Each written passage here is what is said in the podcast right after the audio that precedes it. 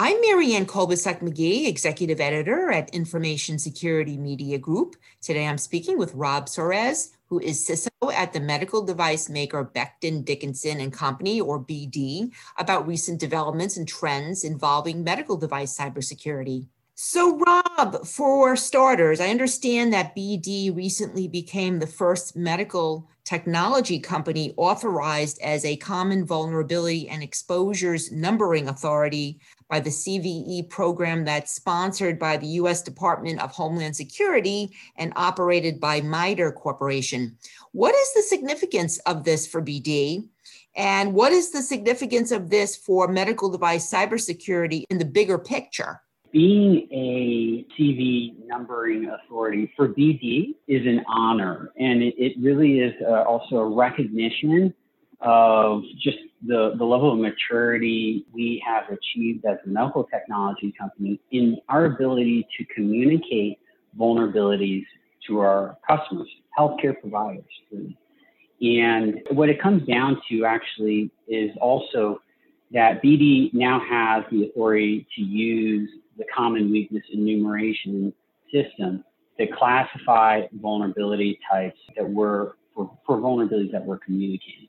So we'll still continue to use, like, for example, the Common Vulnerability Scoring System to, to communicate vulnerability characteristics and severity for B D software and products, but also it really allows us to, again, just streamline our ability in partnership, you know, with CERT organizations across the world in communicating vulnerabilities. And I'll add this as well. We have a long history of working closely with CISA, the Department of Homeland Security, and as well as the F D A on coordinated vulnerability disclosure, really to align our practices and focus on transparency, because at the end of the day, customers can't protect what they don't know.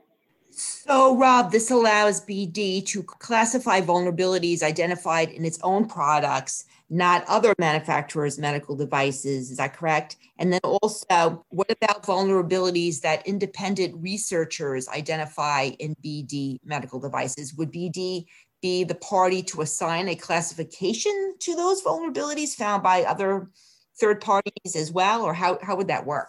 That's correct, Marianne. So first, this This recognition is really about vulnerabilities that are identified in B D products. And then uh, secondly, we work closely with security researchers, and and it this certainly applies to uh, vulnerabilities that are identified by security researchers in B D products. We're very supportive of the security research community. In fact, they're doing a great service um, to, to healthcare and, and working collaboratively with medical device manufacturers in identifying and reporting, you know, these, these vulnerabilities that they may find. And in our case, again, the recognition as a certified numbering authority um, certainly applies to uh, security researcher findings for B D products. So, Rob, when it comes to the types of security vulnerabilities that are being identified in medical devices, what types of issues are we seeing lately that put these products at potential security risk for the types of threats that we're also seeing in healthcare? We are seeing an increase in third-party vulnerabilities um, that impact, you know, devices across all industries, actually, not just healthcare. To address these types of vulnerabilities, you know, manufacturers have to be transparent about the software components that are used in medical technology. You know, there are some significant efforts underway right now to advance this very topic of transparency to the software that's used in medical technology. It's called S B O M, Software Bill of Materials, and I'm sure, Marianne, you've heard it um, before in your discussions with others across the industry. This is the itemized list of, of software that's either procured or open source software as well that gets incorporated into medical technology that can, in fact, have, you know, vulnerabilities reported by their vendor or developer. And so providing that level of transparency on the types of software that are used in medical technology really enables manufacturers to respond quickly, identify the impact of these vulnerabilities to medical technology, but also to customers, healthcare providers that are, you know, managing these medical devices on their networks and need to, you know, respond and coordinate, you know, a response whenever these types of vulnerabilities may occur. And so third-party vulnerabilities are certainly, you know, something that, you know, we see on the rise, and uh, certainly don't expect it to go away. I think, you know, actually, I see it as quite a good thing when software developers and um, these, you know, organizations that, you know, we procure or obtain software from are being more transparent in identifying and communicating vulnerabilities they find in their software. And, you know, it's really important for medical technology companies and, and healthcare providers to start building that in-house capability to manage vulnerabilities as they arise over time. And they will arise because vulnerabilities are a fact of life. They are inevitable, in fact, much like how we can't conclusively find the absence of bugs in software, uh, only their presence. And the same thing applies to vulnerabilities in software. Software just ages like the human body. And, you know, instead of um, you know, aches and pains, software develops vulnerabilities. So, Rob, when it comes to B D classifying vulnerabilities that might get identified in your own products, what happens if that vulnerability is actually linked to a third-party component that might be used by other medical device makers as well in their products? How would that work in terms of classifying the vulnerability and then you, you know, letting others know that, hey, if you're using this component, there might be an issue? You know, when there's a cybersecurity vulnerability that emerges, whether it's in our products or in a third-party component, we provide guidance to customers so they can potentially manage that, that potential risk properly. And we work with also, you know, I C S CERT and uh, CERTs across the world really to distribute our coordinated vulnerability disclosures so that not only uh, our customers can receive this type of information, but also any organization that has subscribed to a CERT, which I encourage other medical device manufacturers to monitor and subscribe and monitor um, the I C S CERT feed and other global CERT organizations so that they can obtain this information. Our uh, vulnerability disclosures are actually available on our new B D Cybersecurity Trust Center. That is a single source of all information when it comes to cybersecurity at B D. Through our Trust Center, we post our vulnerability disclosures.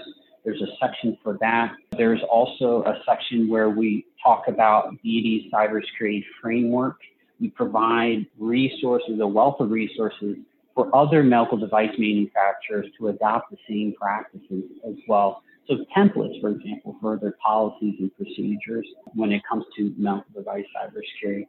So Marianne, in short, you know, we have, we provide this information on our uh, bd.com forward slash cybersecurity. That's our Cybersecurity Trust Center, but also we work with CERT organizations, again, to distribute our security uh, our vulnerability disclosures so that they're accessible to organizations that are subscribed. So, Rob, you mentioned that vulnerabilities are sort of a fact of life. How do the types of vulnerabilities that we see in older legacy medical devices differ from what we tend to see in some of the newer products? Are there generally fewer vulnerabilities that show up in these newer products? And are manufacturers in general getting better in terms of designing and developing new medical devices with security in mind versus what they did in the past? Yeah, you know, I certainly expect to see newer medical technology with more security. It doesn't necessarily mean that the newer technology won't have vulnerabilities. It's really similar to aging, you know, to run with that analogy. You know, over time, vulnerabilities manifest. And, you know, as a manufacturer, it's important that we build that muscle for respond, for identifying and responding to new vulnerabilities as they occur.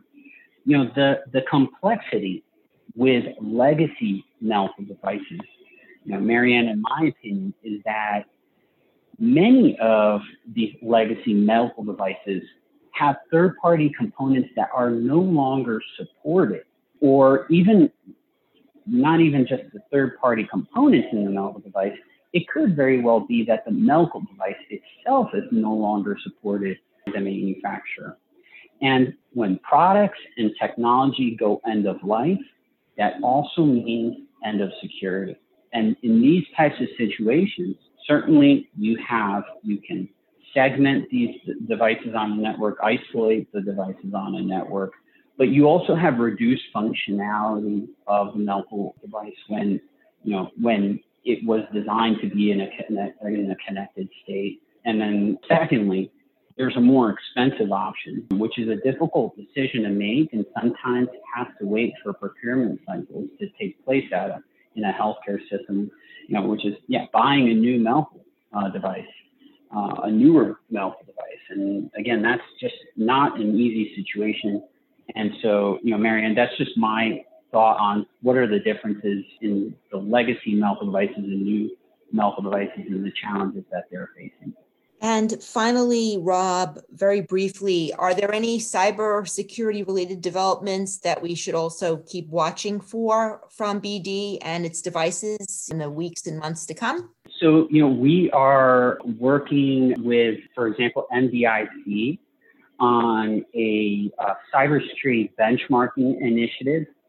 And so for every medical technology company out there that wants to do better at cybersecurity, they're probably asking themselves, what, what should we be doing? And then the next question is, well, how do we track that we're actually doing better? And that is why, you know, in collaboration with M D I C, the Healthcare Sector Coordinating Council, we're using, the map already exists. You know, that's the good news. And that is the Healthcare Sector Coordinating Council's MedTech Joint Security Plan. And this is pretty much outlines the basic components of a cybersecurity program that, you know, medical technology companies can start to adopt and integrate into their quality management systems so that, you know, it's it's in the rule books. And what we're doing with M D I C is we're also establishing a means of, of generating a maturity uh, metric and an industry benchmark so that medical technology companies can assess themselves and then also view the industry's progress and then sliced into different so that it's applicable to their uh, to their verticals, whether it's in infusion technology or dispensing technology, medication management technology, or it's a large manufacturer or a small manufacturer. They get to see how is the industry doing, and obviously, you know, in an anonymized way. So um, that is, I think, a very significant effort that's taking place. And then the other one I would just want to give a shout out to, Marianne, is um, the International Medical Device Regulators Forum, and uh, otherwise called I M D R F.